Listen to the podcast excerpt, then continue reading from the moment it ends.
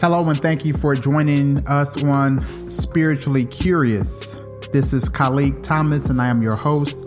This episode is about why I am no longer a Christian.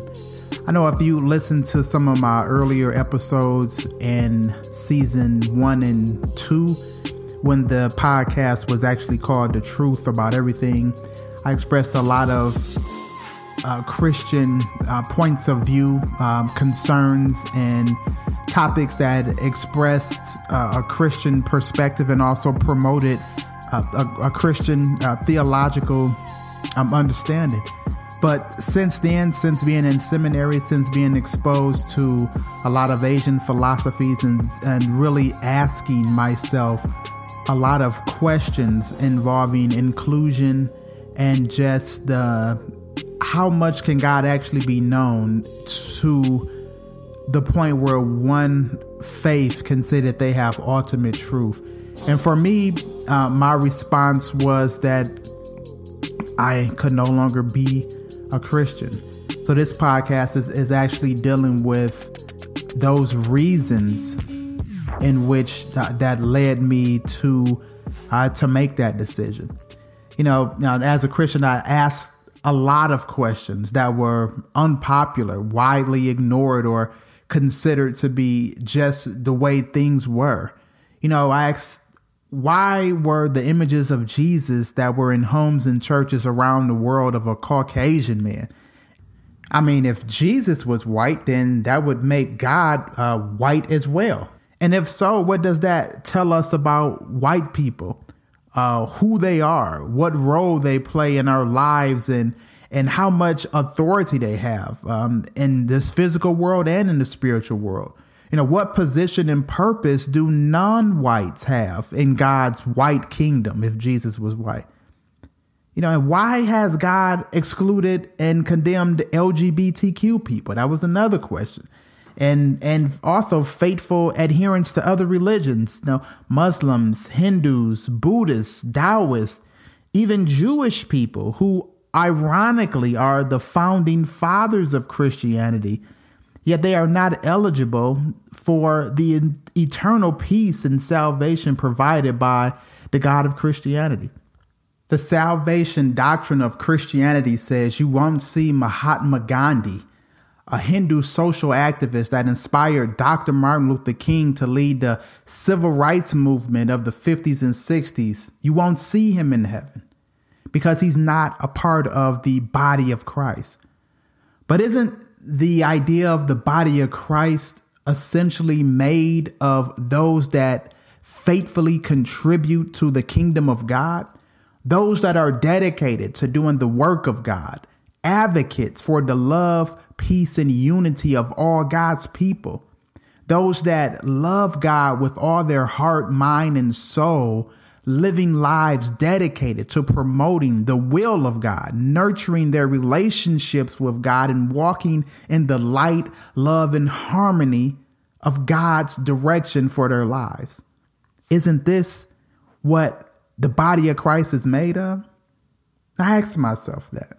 So it became impossible for me to consent to this idea of spiritual segregation and embracing a God who rejects Gandhi, Lao Tzu, the Buddha, and Muhammad, although they spent their lives feeding the souls of the spiritually deprived and providing light so that those lost and spiritually frustrated were able to navigate the paths of life's journey.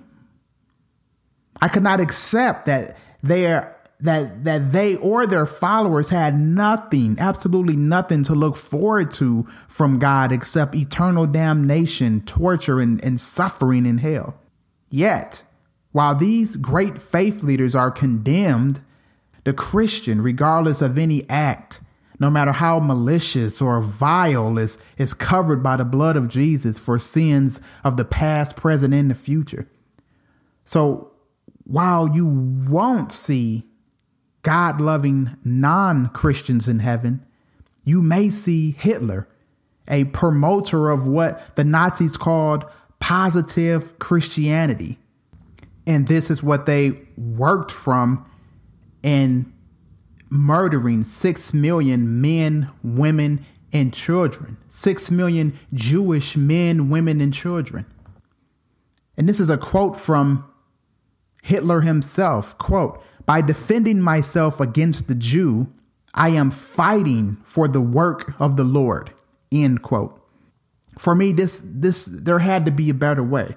That this wasn't good enough for me. That I, I needed to to know and understand God, to seek God, to in a way that was that was more uh, of a loving God, of a more inclusive God that had opportunities for everyone, not just a select group of people.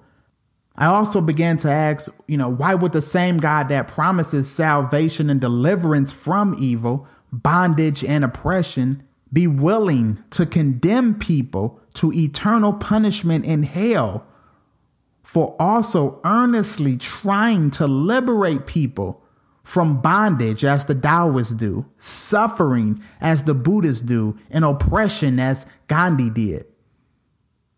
The Bible says you will know them by their fruits, meaning that you only truly know a person by the acts that they carry out. And I believe that these acts that these great faith leaders carried out were ones of faithful lovers of God. They dedicated their lives to it. So why aren't they entitled to a place with God? To me, it was morally irresponsible, to say the least, to name as enemies of God those that were dedicated to doing the real work of God. It, it, it, made sense to me at this point to begin to investigate what the other holy books had to say in regard to God, self, and enlightenment. So I did. And the more I looked into things, the more my eyes were opened. No longer was one religion group holy and the other evil. No longer was one religious group entitled to everything good and the other everything bad.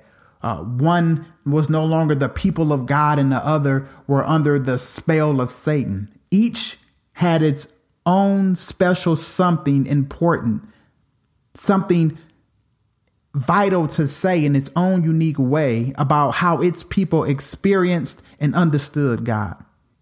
My experiences with spiritually examining my metaphysical and cosmological inquiries through Christian resources left me empty. It left me it left me with a void. It left me yearning for God's inclusivity as expressed by Jesus himself in Matthew 8 when he helped the centurion officer, the Roman centurion who were who was a part of the oppressive group that was oppressing the Jews. Or in John 4, when Jesus helped the Samaritan woman, outcasts, those that, that were rejected. That's, that's how they viewed the Samaritans. But he accepted these people.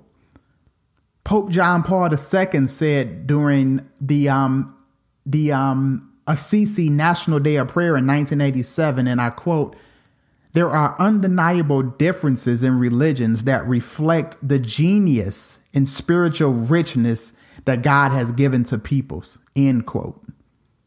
That statement by the Pope acknowledged his confidence that God was present and active in other religions. And not only is God present and active in other religions, God has also given each religion blessings of wisdom and spiritual riches that result in knowledge and understanding of God that is unique to that people. The wisdom of God the vastness of God, the spiritual riches of God, the knowledge of God cannot be reduced to one religion and its traditions, theology, and teachings, one thought per se. God can't fit into our neat little religious boxes because you can't fit something that's immeasurable into something that's measurable. I understood that Christianity offered a small contribution to the knowledge of God, but so did every other religion. They all contribute to the one ultimate truth. But not even combined can all the religions express the fullness of God. So if all religions can achieve a fullness of God, how can one? And as a true seeker of God, exposure to other religions and spiritual philosophies was a, a way to experience the wealth of wisdom and spiritual riches each religion was specifically given by God. They all had something to offer, something special, something unique, something revealed to them specifically. So I discovered that limiting myself to Christianity, by limiting myself to Christianity, I was limited to those ideas, those thoughts, and those concepts of Christianity and the Bible in regards to God.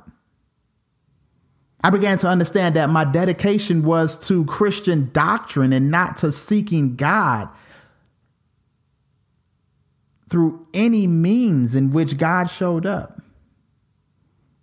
By opening myself up to discovering God outside of Christianity, I made myself available to all the ways God has expressed, shared, and revealed spiritual riches to many and not just to Christians.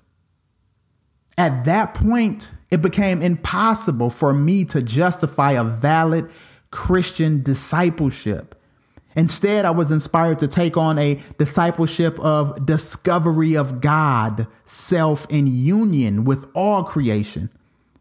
To not limit God to what one group of people has told me, informing me of how to worship God, what God was like, what God ex- expected from me, um, allowing them to define my purpose and my contribution to God's work.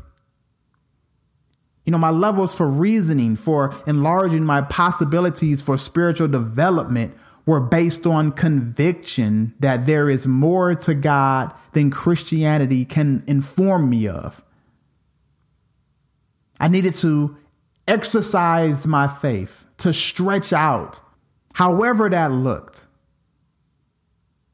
Now that I was freeing myself in order to grow spiritually and maintain a genuinely unrestricted connection with God. This is what I was seeking to do. You know, this experience and the expansion that came from it, the expansion of spiritual possibilities outside of Christianity, was actually provoked by the one that influenced Christianity. Jesus loved all people, desiring a deep and personal relationship with God for everyone.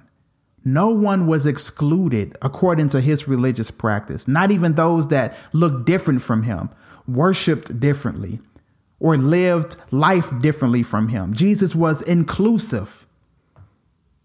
Now, this is my story and my reasons why I'm no longer a Christian. I'm not trying to influence anyone that is listening to denounce their faith. What I am doing is advocating for a more inclusive mindset where your spiritual brotherhood and sisterhood extends beyond your own religion, where your sources of influence and, and knowledge and revelation of God can come from more than one holy book. To be open to explore the greatness of God, to be open to look into other scriptures, cultures, and philosophies, not to convert you, but to expand your mind about God and increase your knowledge and appreciation of God? Are you dedicated to God or to your holy book? It doesn't matter if, if it's the Bible, the Quran, or the Gita. Or are you a seeker of God who is greater than Christian books, theological theories, concepts, and imagination? Which one is it? You know, Dr. Robert Nash of Mercer University in Atlanta said, and I quote, Seeking to discover God in a new way is only possible by making the unfamiliar familiar.